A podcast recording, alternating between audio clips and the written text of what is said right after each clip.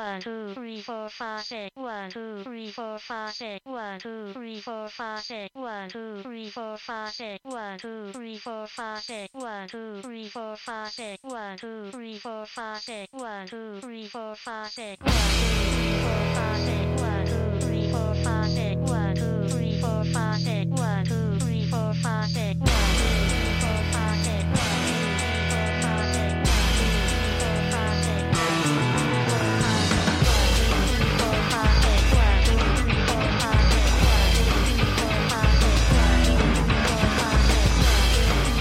Man, I'm telling you, I love this song so much. hang on, hang on one second. Oh, it's just so damn good. Ah, Japanese Uber producer who in the late 90s I called him Japanese Beck because he could do any style of music whatsoever. And he was a studio wizard, not unlike Beck, but also could do beautiful acoustic songs. Just one of my favorites. That's Cornelius with Count Five or Six as we get things rolling on episode 84 of The Brian Oak Show. Yes, it's your mom's favorite podcast, but your mom's probably into some pretty cool stuff too, all right? So, She really is. yeah. Yeah. Your mom's into cool stuff? She was in the 60s. Okay. I can tell you that much for sure. Oh, I don't know if my mom's into cool stuff, but I sure do enjoy her company. My name is Brian Oak. Right over there, that is Sean Bernard. How are you, Sean? I am doing really well. Busy, busy day, but that's okay. I'd rather be busy than bored. Yeah, no, me too. I went. Uh, oh, look at it. What do I got right there on my uh, upper shoulder? A new tattoo? Nope, nope. It's two band aids. vampire bat? and that's because Uh, I went in for a routine checkup with it at the. nope, nope. I, I'm at the doctor's office and they're like, oh, you know what? You're up for your tetanus booster, uh, Oh. and also, you know, how about a pneumonia vaccine? I'm like.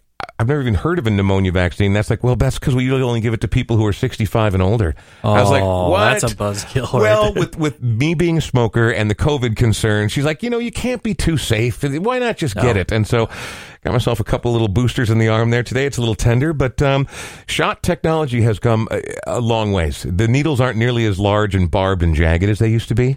No, they're not. I, I actually got a COVID uh, antibody uh, test. Right? I don't get it back for 10 days, but I had a, a thought that maybe in February I might have had something. And so, you're just checking to see if you've already had it yeah, because you can get it again if you've already had it, right? I thought it was like they haven't really proven that. Okay. Yeah. Okay. Well, I look forward to the results because I don't need you bringing around any of that Rona. All right. Exactly. to, to the Smart Start MN studio here in South Minneapolis. We're located near 48th and Chicago in beautiful South Minneapolis. Now, before we get to today's guest, who has been a guest on the podcast before, Legendary Minnesota musician Mark Mallman has got an incredible live stream of Bowie music coming up tomorrow night on the internet. You know, Friday nights aren't what they used to be pre COVID, but you could still enjoy live music from an absolutely unhinged madman, but also one of the most intelligent and thoughtful songwriters I've ever met in my life, Mr. Mark Mallman. But before we get to that, I would like to ask you about something that I read on the Facebook earlier today.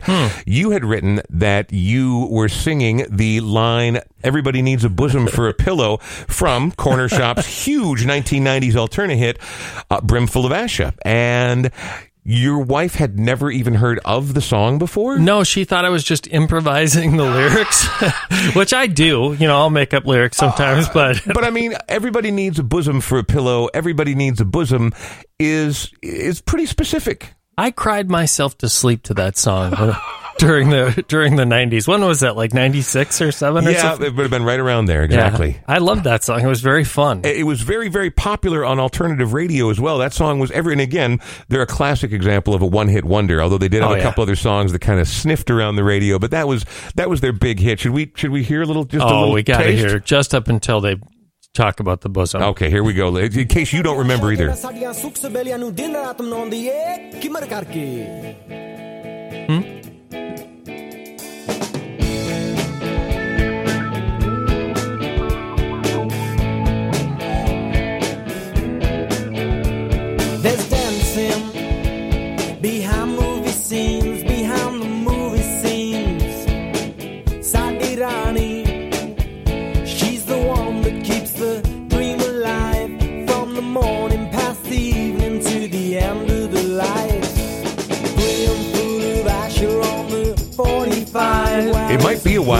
Is a little bit, yeah, yeah. I mean, I'm patient. I love this song. Yeah. Brim full of Asha on the 45. Well, it's a brim full of Asha on the 45. I thought we were coming up on it Me there. too. It's not yet. One more verse. All right.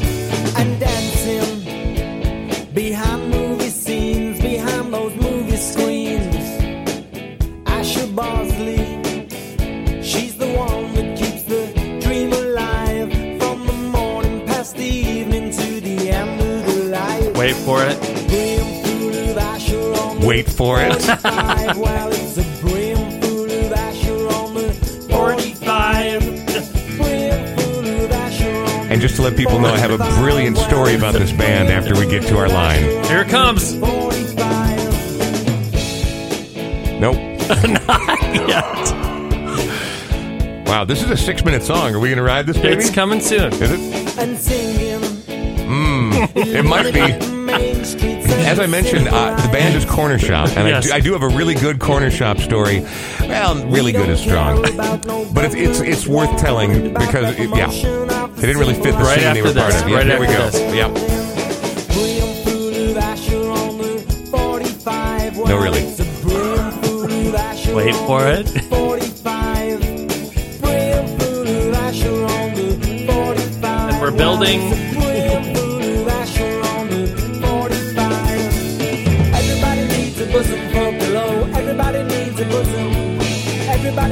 Bosom for a pillow. Everybody needs a bosom. Everybody needs a bosom for a pillow. Everybody needs a bosom. Mine's on the 45. How many people who loved that song do you think were just enamored of the fact that the word bosom was in the song? It's the only song I can think of that has the word bosom. In. Interesting. That's a good challenge right there. That Maybe is. next week, nothing but songs with the word bosom in there, which means we'll get to hear Cornershop again. So that's the band Cornershop, led by their rather moody lead singer, Tjinder Singh. And I've had a chance to interview them once, and they were just yanking my chain the whole time because they, basically they had this one massive hit, right? Yeah. And suddenly, overnight, they were a household name among alternate kids and music fans in 1997. I just looked it up. That's when Hmm. it came out. And so suddenly they're doing the promo tour. They're going into every radio station. They're getting asked to be on bigger and bigger concert bills. They're doing huge outdoor festivals. And the one time I interviewed them on their tour bus, they were both high as hell. And it was Tjinder and the other guy in the band and uh, one of the other guys, main guys.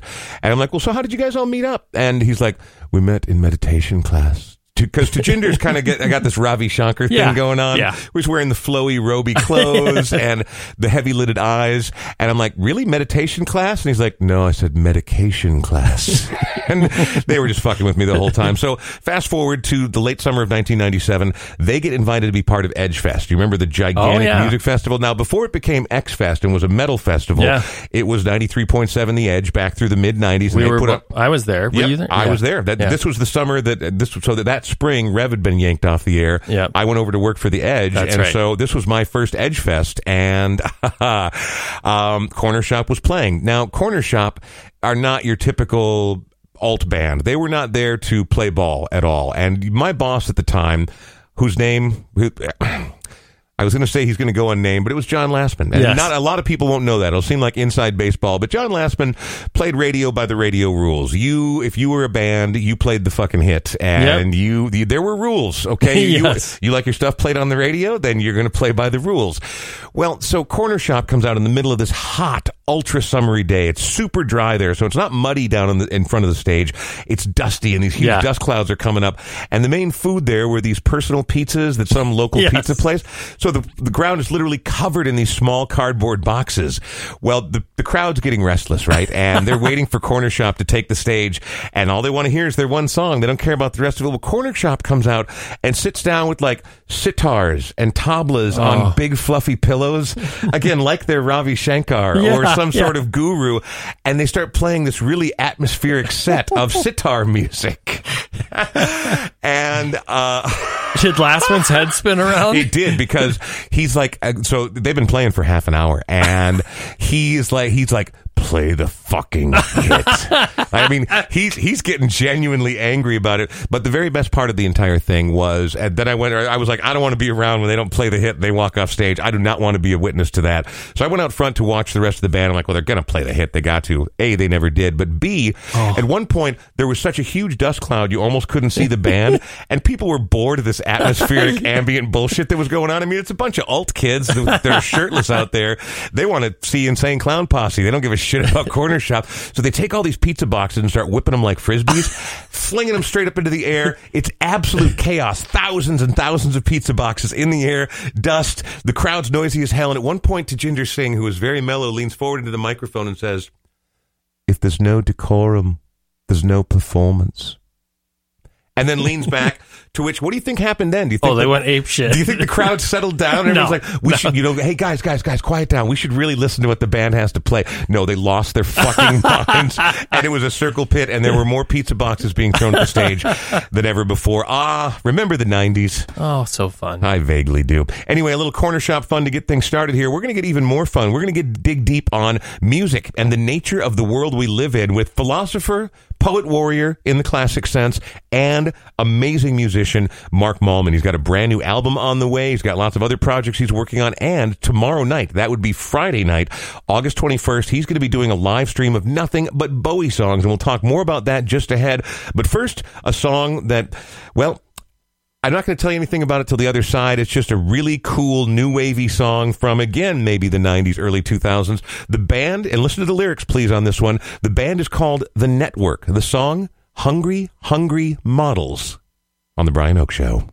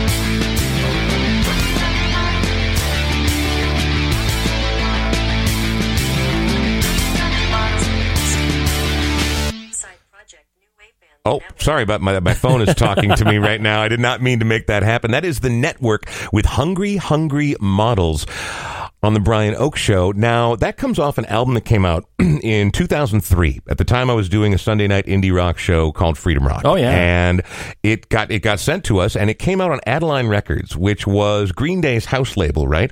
And the super cool new wave sound, which Yeah. was out of place in 2003. Nobody was doing that. And most bands that try to do authentic 80s, early 80s, late 70s new wave don't sound very good. And this record was killer start to finish. Like perfect pop hooks, incredible production. They all wore masks, like almost like ski masks. Oh, yeah. Uh, So you couldn't tell who they were. And all the promo material that came with it, nobody had any idea who it was. Uh, But then you started to hear these rumors that it was actually Green Day in Yeah. disguise because it was on the Green Day label. Well, it came out years later that this one album, which by the way is called Money Money 2020, and it's now the year 2020. Oh, yeah. Right? 17 years later. So the network, Money Money 2020, is an album. If you like Green Day and you like New Wave, you will love that record absolutely top to bottom. I will check that out. I got to check that one out just because it, like I said, it's got this feel of like Oingo Boingo or maybe Yep. even a little Devo or It, very you know. much Devo. I mean, Yeah. Devo's obviously part of the heart of it, but then there's all Yeah. these sort of late '70s post-punk, early new wave bands that had that exact sound, and they just they mimicked it perfectly. And that popped up on my old iPod one day, and I was like, "Oh my god, I completely effing forgot about it." So I've been listening to that record again lately. It is the Brian Oak Show. Just in mere moments here, we are going to talk to Mark Mallman about his Bowie Mall stream that's happening tomorrow night. But first, I want to thank the good people at Smart Start MN. And after all, this studio is named after them. They are Minnesota's original ignition interlock company. They were involved with the fomentation of the plan to get you back in your car sooner than you otherwise might expect. You get a DUI, you're going to lose your license. Your life is going to become expensive and a drag. This takes away one of the huge concerns, you getting back behind the wheel by essentially installing a mini breathalyzer right there in your vehicle. You blow clean and you're allowed to drive. And trust me, you're going to need to be driving to pay off fines and to I'm serious, you Yeah. know, Court your- dates. see, honestly, I mean, there, there's a lot you have to take care of, and I don't mean to make light of it because I know someone very close to me who's uh, who's been down that road many years ago now. But um, it's not a good time. But these guys, Mike and Ed, they signed on to the show before there was a show, and they provide a really essential service for people who find themselves in a really bad situation here in Minnesota. Yeah, just go to smartstartmn.com slash the Brian Oak Show. They'll give you 20% off the installation of the ignition interlock system. And now it's time for today's featured guest, as teased in the first segment of the podcast. He is a storied Minnesota musician. He is a published author. He is a podcaster. He is a dazzling and dizzying live performer. He's a man of many talents and a longtime friend of the Brian Oak Show podcast. It is my pleasure to say hello and good afternoon on this sunny, summery afternoon to none other than Minnesota's own Mark Mallman. Hello, Mark. Hi, How you doing? I'm doing great. Just in my studio, I just finished music for a Halloween commercial. Oh, now see, when we talk about COVID and the lockdown and the, and the nature of how things have changed, Halloween is by far my favorite holiday. And I have friends, this Halloween party that we do goes back more than 25 years and these people don't play, right? I mean, like you're not allowed to show up and be like, oh, I just didn't feel like wearing a costume or cutting two holes out of a sheet and showing up as a ghost. No, these people take their game very seriously. And it's heartbreaking to think that for the first time in a quarter century, we're not going to have our Halloween party this year, man. That's a heartbreaker. That is a heartbreaker, but remember, every day is Halloween. That's true. Thank you very Bop, much. bop, bop, A little- bop, bop, bop, bop. You know, it's weird when, when you play early ministry like that for people. They're like, "This is not Jesus built my hot rod ministry." It's like, yeah, Al Jourgensen went through some weird years there for sure. No, his his musical style has transformed rather radically at certain You certain know, the points. weird thing is, dude, it, it aged really great. Like, I remember being a ministry fan in the 90s and thinking that early ministry was super lame, but it aged in such a way that now it's just sounds great. It sounds like like dark goth new order or something. Precisely. I love it. Yeah, no, that album with sympathy. If people have not listened to early ministry before it became all aggro and industrial, that early in ministry is some gorgeous '80s pop. I remember just being That's a, cool, man. A, a huge fan. Exactly. Well, Mark Mallman, you have put out a lot of music. I know you've got a new album on the way, but today, prim- Album number nine, baby. number nine. That's wild. Number is that nine. Is that wild? is that wild Yeah. to you, Mark, to think that this is album number nine? Uh, what's wild to me is I, I yes. okay, okay, good, good. Next question. Um, so, album number nine, I know that you are very close to having it in the can, and we'll see how exactly when and how it's going to come to market, as they say. Uh, and so, we'll talk more about that in just a little bit. In the meantime, though, let's go ahead and not bury the lead and mention the reason we're talking today is because tomorrow, which I believe, if I'm not mistaken, Friday, August 21st, uh, you are going to be doing a live stream where you perform live from your studio, Cardboard City, and you are going to be doing nothing but Bowie songs tomorrow night through Facebook. And how, why, when, when did you decide to do this, and why did you decide it was going to be all Bowie? Uh, well, I obviously live streaming is is what I have to do. You know, I've, I've I started touring in the early 2000s, and there were years when we played, you know, 200 shows a year, and so now this um, nature has said, hey, you know, I'm I'm the boss, and Mhm. you need to find a different way. So I'm live streaming, and it's awesome. I love it, Fantastic. and um, I uh, just keeping it fun, you know. And I love Bowie, and and I and I thought man, let's do it. I'll just do all, all Bowie songs. I was just doing eight of them, deep cuts and and popular songs. Yeah, well, I am a Bowie is my all-time favorite, and so anytime anybody Yeah. wants to do Bowie stuff, that's cool. And although I do have my particular favorite albums and songs throughout his career, I don't feel you know even though sort of in the in the early '90s to the early 2000s, people sort of got comfortable ignoring Bowie, not unlike they did with Prince. Uh, and Bowie continued to make some really fascinating Oh, records and some, I mean, reality. out- Absolutely. outside and even uh you know getting into the 2000s heathen is, Oh, a, is a, so good. it's a dark and brilliant brilliant record you know and he so good. I, I just and so I think that there are a lot of people who are like they know the early stuff or they know the 80s revival stuff sort of the comeback or you know if you work at a record store or you're you know a music hipster like uh, we all are um you you know you're like oh the Berlin trilogy and to, but for me it, that whole catalog there's not there's not really a weak link in in the Bowie chain from the very beginning to the very end I mean, you know. okay i'm not saying every song is brilliant all right like you go back to uh, tonight. Uh, yeah yeah okay okay but he- Black tie, white noise. Ooh, I, know. kind, I, kind, I don't hate that record, man. No, I don't. I, Right, don't right. I don't really consider it straight Bowie, but it's um, you know, he was trying. I guess that's one of the things I like about the the sort of the trajectory and the arc of his career. He never gave you the same album twice. You know, even when he, He never was did. even when he was in the glam phase. I mean, you go back to the earliest days. You know, people had no Space Oddity, but then it transforms. But before he gets to Ziggy Stardust, where he really becomes a worldwide superstar, he put out two of my favorite records of his: "The Man Who Sold the World" and "Hunky Dory." And they're night and day different. I mean, Hunky Dory is like the White Album compressed into one album in that he does vir- virtually every song is in a different style. And you go back to The Man Who Sold the World, and that's like a hard rock record. That's like listening to UFO or Uriah Heep. It's, I mean, he this, this guy Yeah. this was a guy who was all over the map and never stopped yeah, and then a couple years later, a soul album comes out. You know, Precisely. it's great. Yeah, and then sort of the '80s pop stuff where it was a little more polished, but then even up to the very end, Black Star. I mean, his Oh, final, God. his final farewell, his encore was his art as his life, which is something he always did. He knew he was dying, and I remember hearing that record when it came out.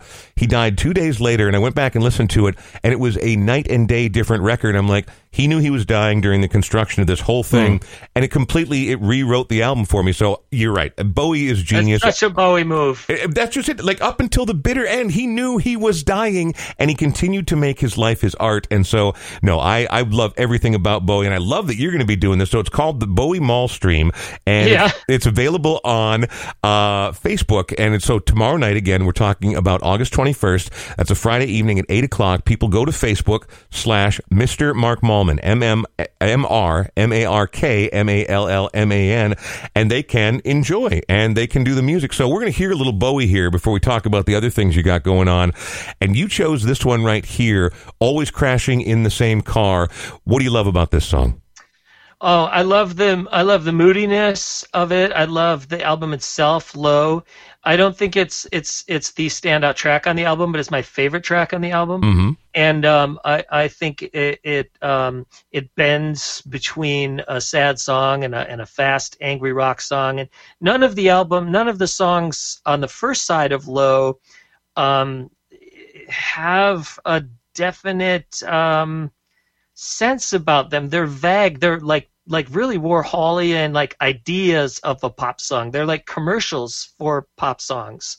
And then you hit to side two, and it is just a filmic wonder world. So uh, the the the side one, side two, like harsh fucking contrast is so great. And uh, but also I like the story behind that song because you just hear it and you think it's just kind of coy, but it's really about David smashing his car into a, a drug dealer's car repeatedly hmm with Jasmine. You know, Jasmine, I saw you creeping. That's that's Iggy Pop. Right. He was in the car too, so it's cool. You know, it's it's like I love songs about cars, and and that's that's it. Fantastic It's news. my favorite cars list songs. Well, oh, right on. Well, we'll have to get the rest of that list at some other point. But it's Mark Mallman. He'll be doing Bowie tomorrow night, and here's Bowie right now, always crashing in the same car on the Brian Oak Show. Every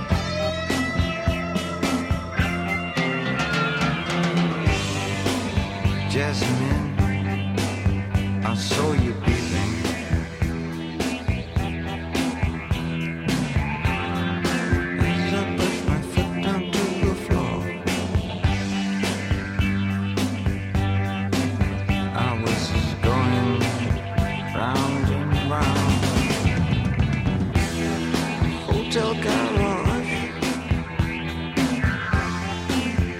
must have been touching close to 94.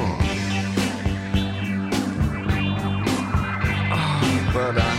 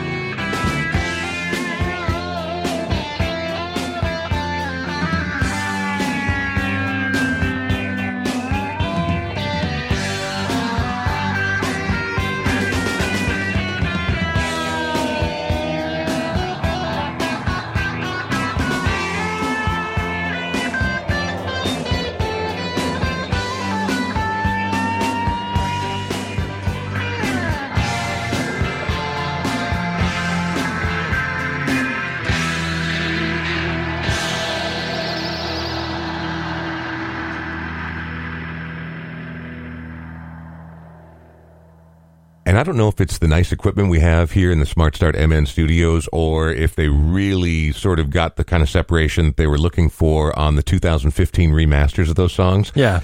But wow, did that sound good? That I- sounded great, I yeah. feel like with these headphones, I heard that song for the first time. Uh, before we get to our sponsors, I do want to ask Mark another question. Mark Mallman's our guest here on the Brian Oak Show. So I've read a couple of books specifically about Bowie and Iggy's time in Berlin, where that you know classic trio was written by Bowie, uh, Lodger, Low, that we just heard a song off of, and Heroes. And something that continues to blow my mind until this day, and I can't quite believe, but everybody's verified it from Eno to Visconti to the guest players like Robert Fripp. Mr. Mallman, did you know that for every one of those songs on every one of those albums, all of the music was laid down first without a single thought given to subject matter, to lyric, lyrical content, or direction? He would just kind of have a vague idea, bring these artists in, have them mess with like a song like Heroes. Think about the song Heroes. The music for Heroes was written weeks before he oh. even gave a single thought to the lyrics. And that bends my mind. Were you aware of that, Mark? Yeah, I was, and and I, you can definitely hear it in the songwriting. You know, you can hear it in the like the the chords don't seem as decided. The Mhm. melody tends to uh, wait a little bit after the chord hits. You, you can tell if you listen to the sophistication of some of the earlier records and the, the records afterwards. They're not. Um, uh songwritery songs you know they're production songs. It's an those albums are about atmosphere the berlin period is about atmosphere and production. They're not like they're not i don't want to say they're not well written songs because they're catchy but you know the, the red sails is is it's a weird concept. It's it these are is about as artistic as they get. You know uh, remain in light was done that way too. I did not know that. And it's also an Eno produced record you- Mhm. you know so That's just, I I guess, when I think about songwriting, you know, usually, and again, I'm not a songwriter by any means, but I think about coming to the table with, you know, at least a, a vague idea of what a song is going to be about. But I remember reading stories like he'd have Fripp come in, and Robert Fripp be like, "All right, what do you want me to play on this?" He's like. Just listen to the backing tracks and kind of let it go. And he'd let Fripp do whatever he want. And in some cases, only had him do one take and he'd be like, that's the one right there. Put it on, put it in. And I just, then he would, you know, sit around and think, well, what's this song about? What am I going through? I just, to me, I, I love it, but it still boggles my mind. You know, you've got, uh, you're writing music right now because you've got a new album on the way. How do you write songs? Do you, do you sit down with lyrics first? Do you get melody first? Is it a combination thereof? What's the Mark Mallman approach to uh, cracking the code? when I was young, um, I would sit down and write songs, and they would come out. And I would express my emotions in one song. Maybe I would rewrite a lyric or two, and that would be it. I'd take the best ones, take the band in, and we'd go. As as time went on in the 2000s, when I started writing my label records, uh, the songs would start, an idea would start, and I'd go back to one, I'd go to another. Songs that weren't finished during Devlin, Middle C, sometimes made it on Invincible Criminal. And then uh, I just started writing songs and continuing and visiting and revisiting. And then now uh, it's it's very, very, very seldom where a song hasn't been worked on for six months to a year. A lot of songs like my like my song Knockout, uh, that song is like three different songs combined. Um, my song um, All Thorns No Roses is like I started with a theme from a different song on the record. My new record is done. Uh, half of it was done this way that that those guys were talking about, writing all the music first. It's Mhm. incredibly hard for me to write lyrics and stuff to um, to the music. So what I'll do is I'll I'll write um, I'll write I'll, I'll create a groove and then uh, I'll have it all replaced by real musicians or myself. The synth stuff that I don't like is replaced, and then I'll um, do nonsense lyrics so that I can really focus on the melody and not have my because you might like you might want to say in your lyric you might want to say like fur coat. And then you might your melody might be fur coat fur coat fur coat. And you think that that that is a strong melody because the lyric is strong but really that melody I just sang was da da da da da. So I've learned now to get stronger melodies to not think about the lyric at all. So I'll just sit down in front of the mic and I'll be like Send a booty doo, say Kennedy. Not scat singing, right? Right. That'd be horrible. But and then I go back and I replace it with lyrics. So the lyrics are the last thing to go on the majority of my songs these days, and it allows me to get a more decided lyric, a more pointed lyric, and a more direct lyric that isn't obscured. You know. But I Mhm. think one, I know I'm going on a lot about this, but one thing that I think about, you know, when you I- when you ask people, um, well, what's your what's your favorite um, you know thing about Bob Dylan? And they're going to say, oh, the lyrics, the lyrics, the Bob Dylan lyrics. You know, but the interesting thing about that is that's really all that's there because he's not playing anything interesting on the guitar. The band, if there is a band, is definitely not playing anything like that stands out, hmm and he's not singing, right? So one thing that talking about classic rock that that I think we forget about is if you look at like the lyrics to say "Breathe" by Pink Floyd Mhm. or "Dogs" by Pink Floyd. Dogs is a better example. They're great. They're the, the lyrics to "Dogs" are is as good as any Bob Dylan lyric, but you don't think about it because there's so much music happening. hmm know? hmm So, um, so for me, like, uh, I, I, I'm tending to do that kind of Pink Floyd thing more, where like it's a lot of, a lot of elements. Like there's a lot of density in the color of the tone. There's a lot of um, percussive elements that keep the groove. There's a strong melody and there's a strong lyric all together, which is um, is not saying that one style is better or another, but but definitely my songs have become more dense and and like we were talking about Bowie that one time, um, we were you and I were talking, and we said that um, Bowie changed. Well, maybe it was this podcast. We were we were talking about how Bowie changed so fast from record to record to record, and even if there was a hunky dory two and it was better, we wouldn't like it because it was the same thing. Right. So you you kind of have to change. You know, you can't you can't like you know, Stephen King, you can't just write scary book after scary book. You have to change. You have to be Madonna. You have to be Lady Gaga.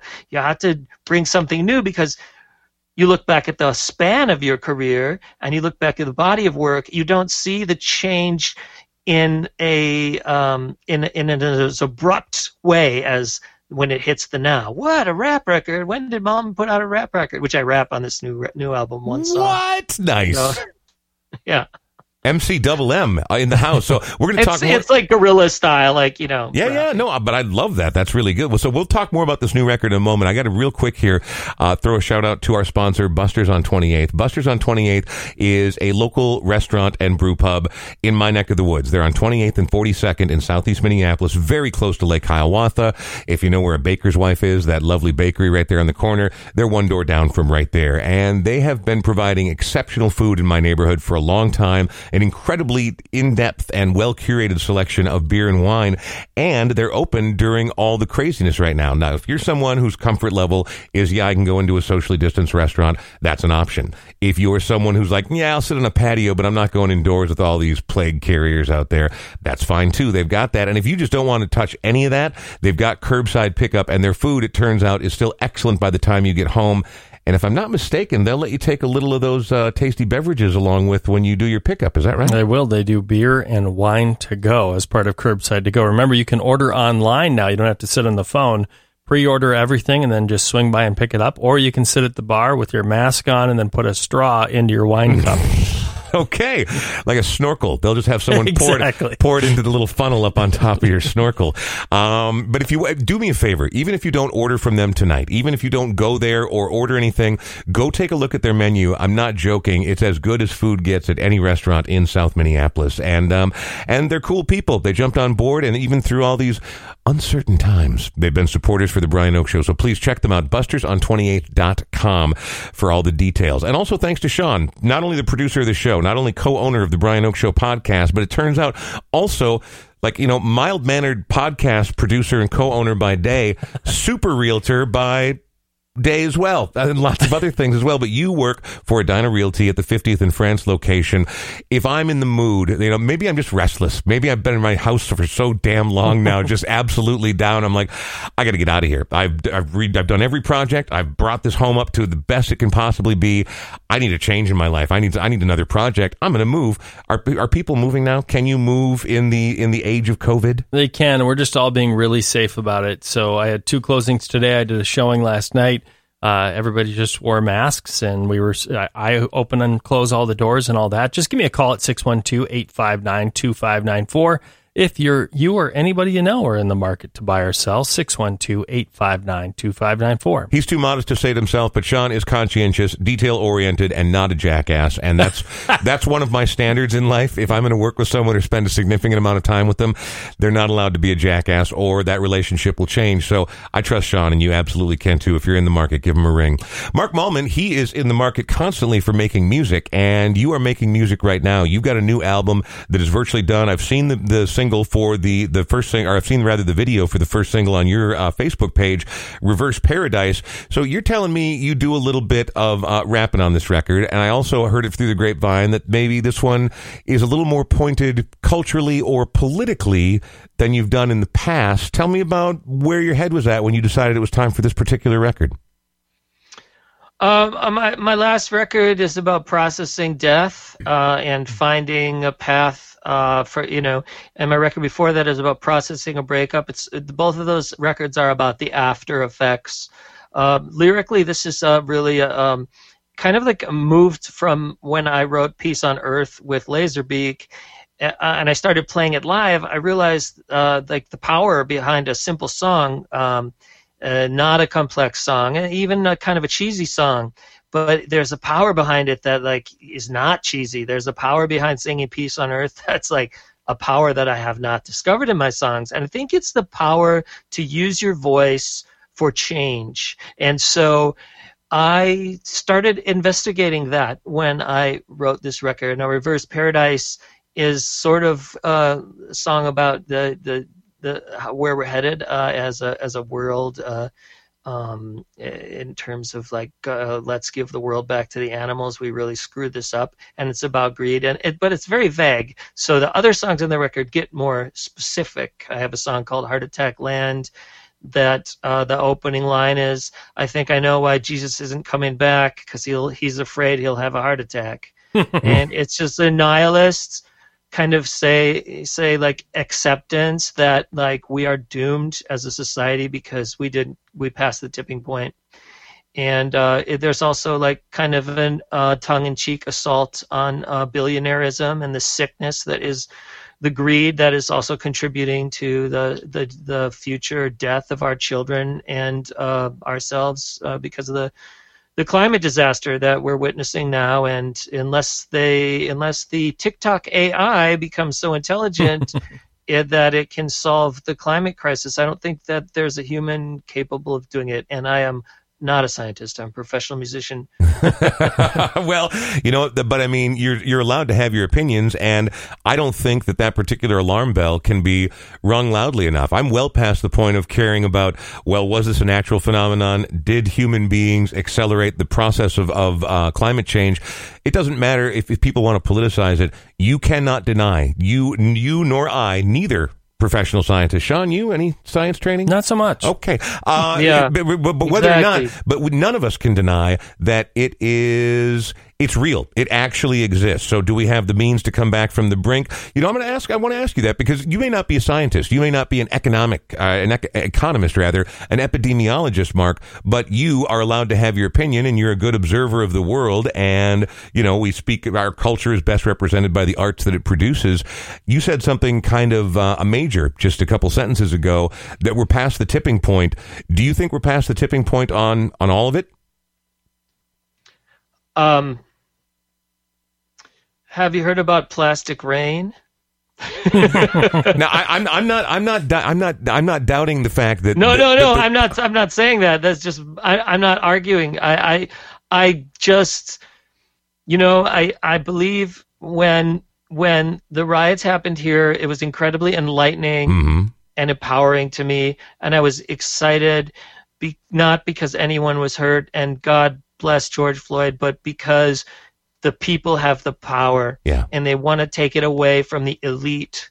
And, uh, and it's essential that we take the power away from the elite because it's not us driving our cars that's contributing to this. It's a few billionaires who aren't paying their taxes, hmm who are stricken with the illness of greed that are putting all of our lives at risk globally. But what's happening with the internet and and um, social media is where we are accelerating in terms of um, becoming a global voice, a hive mind that is recognizing that the people have the power. However, you know, we don't live in a preventative world. Um, we don't say, you know, if you, if you don't drink and drive and, and you wake up in the morning and you didn't kill anybody, that does you don't you don't get a prize for that, you know. and so um, we we tend to wait until till the red lights on, and um, yep. I think that COVID um, it is a perfect example that we're just not mature enough hmm as a race, as a hu- as the human race. We're just not mature enough. We're still teenagers, and I don't think that I don't know how we can get without an AI interrupting. I I don't think how we, we can get past our biases, and we can't get past racism. We can't get past sexism. We can't get past ableism.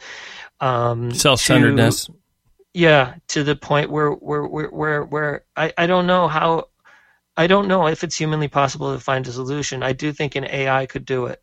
Let me ask you this then. Um, so let's say uh, an AI uh, begins exploring and extrapolating potentialities and possibilities that we could never fathomed in millions of years of sitting down in a room quietly with paper and pen and writing down every idea we've come up with. You know, a, a, a sophisticated enough AI comes up with this. Uh, you know, could could come up with more permutations this afternoon than all of humanity could in our reasonable lifetimes here. So let me ask you this: Uh, just a pure hypothetical situation. That AI that we've turned over our salvation to, the the Savior Machine. David Bowie's got a song called Savior Machine. Um, how do we know? Like, if it says literally the only way to save the vast majority of human beings is by killing one third of the people that are currently consuming the resources and contributing to the decline of the human civilization on this planet. You down with that? I mean, are, are you willing to willing to go along with the with the AI's decrees? No, I don't. I don't. I think it's morally apprehensible that someone should be killed. I think. I think in nature, the big fish eat the little fish, Mm-hmm. and that's just how nature was designed. I. I think. I don't know what. Um, unless we're living in some kind of a matrix or Oh. something, or or or some some like, you know, holographic universe or something. But I. I mean, I. I it's like a, a contradiction of um, beliefs but I, I do stand I do stand by the fact that um, I'll never let go of of what is it Martin Luther King Jr. says never let go of infinite hope or something like that. Mm-hmm. Um, but at the same time, you know, it's like man, like we can't even we can't even get this mask thing right. Like we can't even get a mask thing right. It's not even it's just other countries are doing it. Just do it. Just wear a mask. You wear a scarf in winter. Just wear a mask. We can't get that right. How are we going to deal with more fire tornadoes? How are we going to deal with inland mm. hurricanes? How are we going to deal with plastic rain? You know, I mean, I can't. I don't know. I don't know, man. But like, I know. I got that's what my record's about. Okay, well, heavy, that's what my record's heavy about. compartmentalization is the only way that you can maintain infinite hope and understand the virtually doomed nature of the existence that we've plotted for ourselves.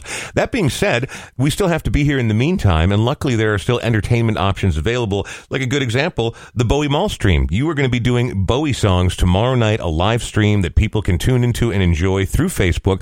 Mr. Mark Mallman, that's facebook.com slash M-R-M-A-R-K-M-A-L-L-M-A-N, and you're doing all Bowie. Now, we're going to play back-to-back songs right here. We're going to play a Bowie song that was his first proper hit internationally and especially at home. Uh, but then we're going to follow it up with one of your own songs. Tell me how these two songs are related. Okay, I will. But before I say that, Yeah. one thing I do want to say is that what I just said, the dissertation that I just gave, is coming from an older dude, you know, or a middle aged guy with a lot of privilege. And I think, fortunately, the youth of today um, are are coming hard and fast, and they're aware of climate change and they're aware of greed. And I think maybe apart from an AI, younger people have more clarity and more freedom uh, to um, express without fear the um, the the severity of our future. So I do think if if if our if our politicians and us as as a culture as you know the older members of society can give more power to the youth and trust them and let them speak and let them control things we might have a chance too because they would be more susceptible to radical change which you know hey i love radical change um, so this tune uh, "Who's Going to Save You Now?" I was really like trying to figure out a color palette for this for this for the tones, and I listened to Space Oddity, and I liked the way the bells sounded, and I liked the way the acoustic guitar sounded, and the synths, particularly the bells and the synths, are almost the same. They're not the same notes, they're not the same parts, but they're the same sounds. Well, and Who's Going to Save You Now in Space Oddity? okay, and so it's, we're going to play them back to back. First, though, let's hear a little David Bowie before we get into Mr. Mallman's tomb right here on the Brian Oake Show.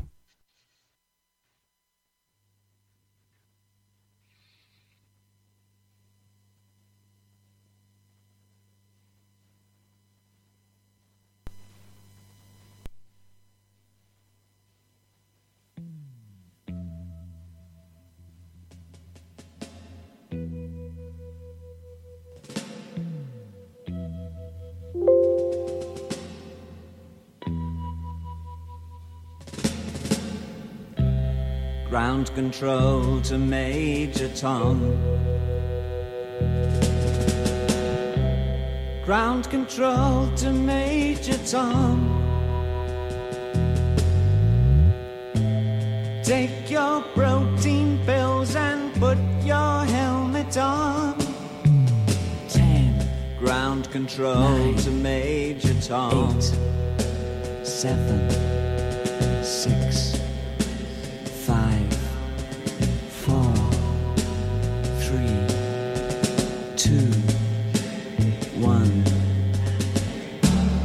Off.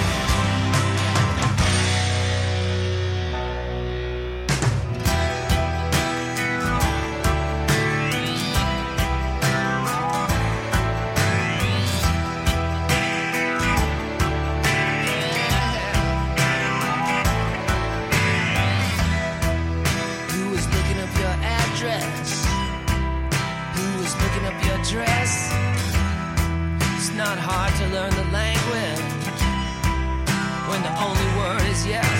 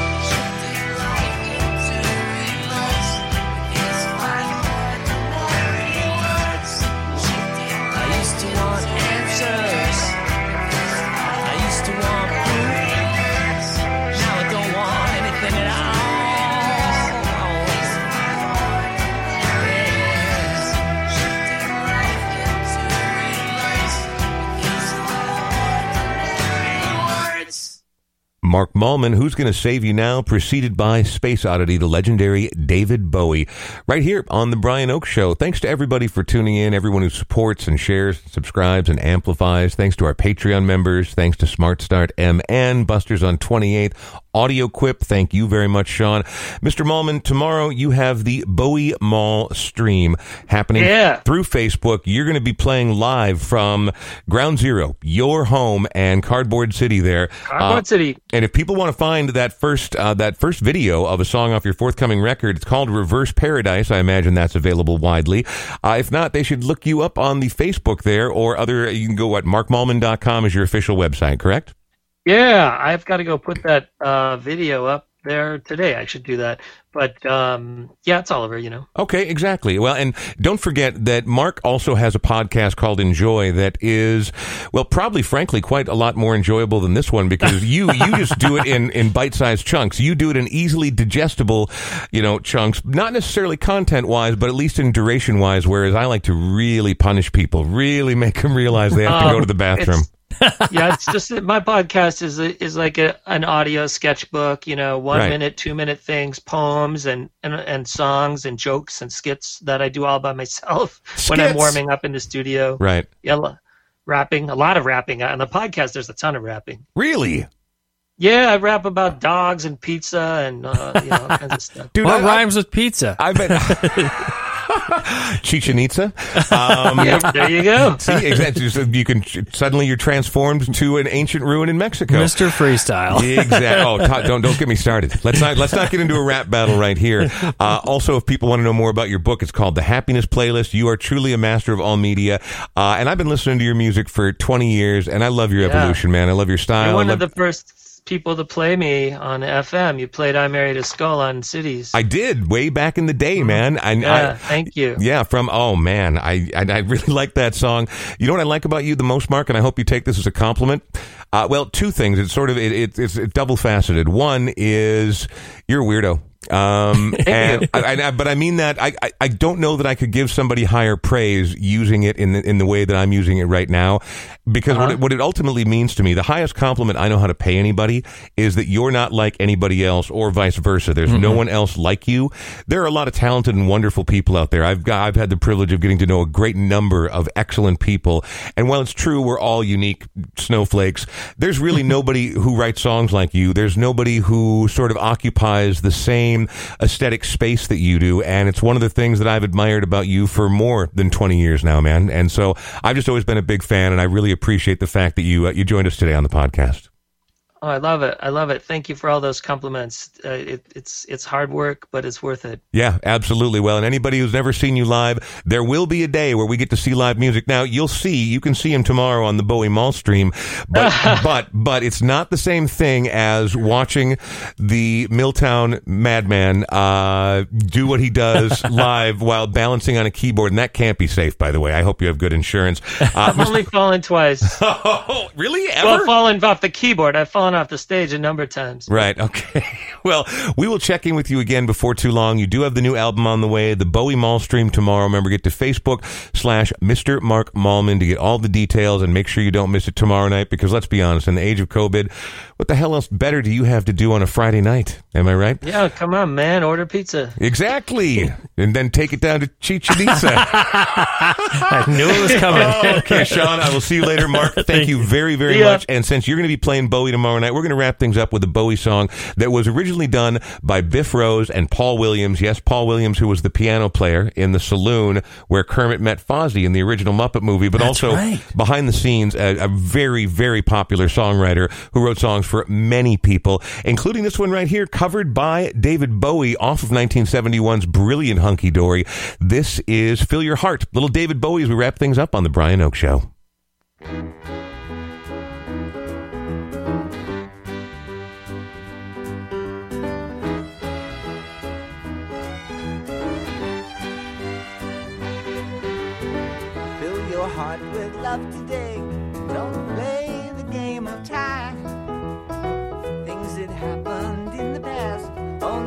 Happened in your mind, only in your mind.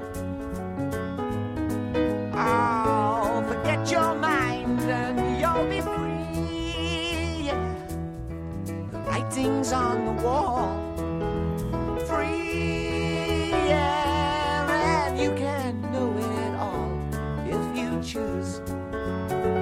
Just remember, lovers never lose, cause they are free of thoughts